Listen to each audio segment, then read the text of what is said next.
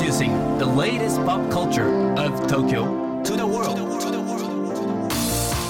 New edition, new edition, new edition, New edition, edition, edition. new,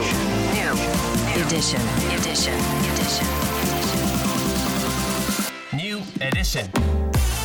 高野真也です。セレイナアンです。これからの時代を切り開くオルタナティブなカルチャーメディアニューとグランドマーキーによるコラボレあ失礼コラボコーナー ニューエディションちょっとふわふわしてますね今日ね。やばいですね。はい。さあ毎日ニューにアップされるさまざまなカルチャートピックスの中から聞けば誰かに話したくなるような聞けば今と未来の東京が見えてくるようなそんなおニューなネタをピックアップ。ギュッと凝縮してお届けします、はい。それでは今日のニューエディションまず最初のニューなトピックは？ ROTH BART BARONリミックスコンテスト開催。いいですね。 ROTH BART BARONが10月にリリースしたアルバム「8」の収録曲「クローサー」のリミックスコンテストを開催、うん。今回のコンテストについてメンバーの三船さんは元ヴァンパイアウィーケンドの「ロスタム」にリミックスしてもらった時もロンドンで新たに UK ミックスを作ってもらった時も一つの音楽でセッションをしたような不思議なとてもワクワクした感覚に襲われました誰かが作った楽曲をバラバラにしてもう一度組み直すというのは一つの音楽の本当に純粋な好奇心の塊なのかもしれないと思います。だから何でもいいんです。自由にもしあなたが何か感じれるのならば一緒に音楽で遊びましょうとコメントされています。誰でも参加可能なんですか？そうなんですよ。コンテストの特設ページからパラデータダウンロードしてもらって「ハッシュタグ #RBB リミックス」のハッシュタグをつけてサンクラか YouTube にアップしたらもうエントリー完了でシンプルですよね、はいこれなんか期日とかあるんですか？えー応募はですね来年2月15日までということで,、で応募作品のうち数曲は翌週の配信イベントで紹介されると。あー嬉しいやこれ嬉しいですよね、うん。しかもそれだけじゃなくてさらにその中から1作品には音楽制作ソフトエイブルトンライブのプレゼントもあるということで。ね。いいじゃないですか。これ私ちょっとはい。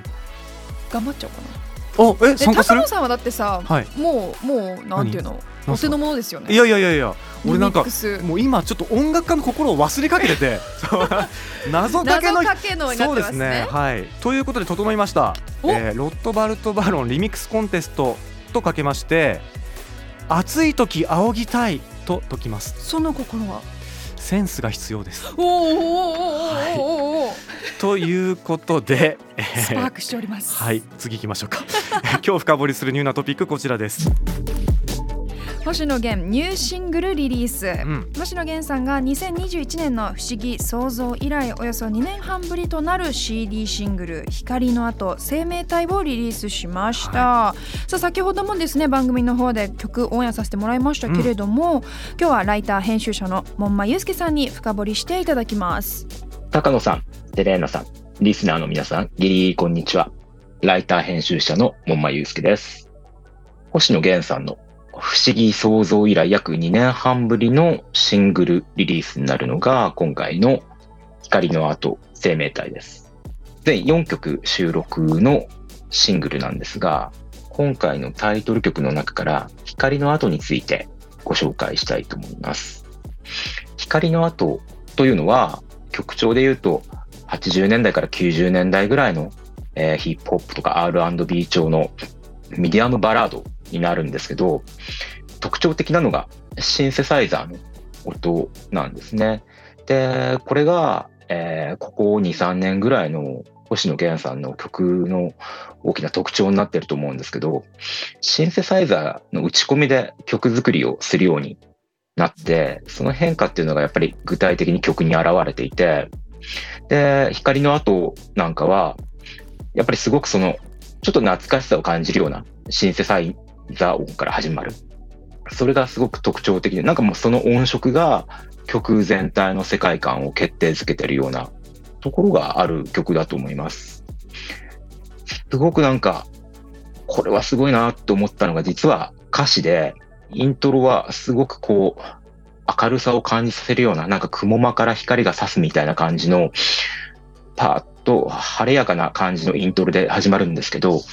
なんかそこから続く歌詞っていうのが、人はやがて消え去るのっていう歌詞が初めに来て、そこから延々とこう旅について歌われるんですよね。で、これが、えー聞くとやっぱりその旅っていうものを人生になぞらえて歌ってる、すごくその深遠な歌詞、深みのある歌詞で、えーもう何度も聞いてるんですけど、聞くたびに、やっぱりその歌詞の世界観の深さに、どんどんどんどん引き込まれていくようなところがあります。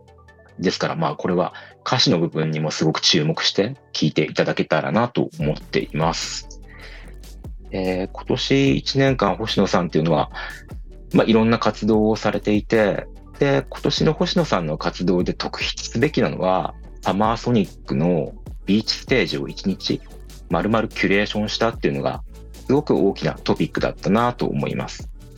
で、そこには、まあ、ご自身も出演したんですけど、ジェイコブ・コリアとか、海とか、カミーロとか、そ海外のミュージシャン、仲間たちをゲストで招いて、で、演奏をするっていうことをやっていて、で、まあ、これもこの2、3年ぐらいなんですけど、星野さんはやっぱり海外のミュージシャンとの交流っていうのを積極的に行っていて、他にもルイス・コールとかサム・ゲンデルとか、実際に一緒に曲作りも行ってますし、そういった、まあ、星野源さんの世界、星野源ユニバースみたいなものが、どんどんどんどんなんか今、固まって広がってっていう、そういう動きを見せていて、多分、そういった動きが来年以降、さらに活発化していったり、まあなんかそこから何か新しいものが生まれてきたりするっていうのを、ちょっとまあ期待していたりします。ライター編集者の門馬祐介でした。もんまさんありがとうございました。いやー昨日と今日ね光の後かけましたけども、本当にね素敵で整いました。星野源さんと星野源さんとかけましてはい J-WAVE を褒め散らかしてる人と解きます。その心は？本当に曲が素晴らしい。ということで失礼いたしました。はい。いやでも本当にねあの星野源さんの曲素晴らしくて、ねでやあのもう改めてその歌詞に注目ということなので、うん。今回のね楽曲も歌詞をじっくり読みながらはい。ね、聞きたいですよね。うん。なんか今年のラストにギフトをいただいた感覚ですね。ねそんな感じです。さあ今日紹介した情報はカルチャーメディアニューで読めるのはもちろんポッドキャストでも聞くことができます目でも耳でもあなたのライフスタイルに合わせてチェックしてください New edition. New edition. New edition. New edition. New edition.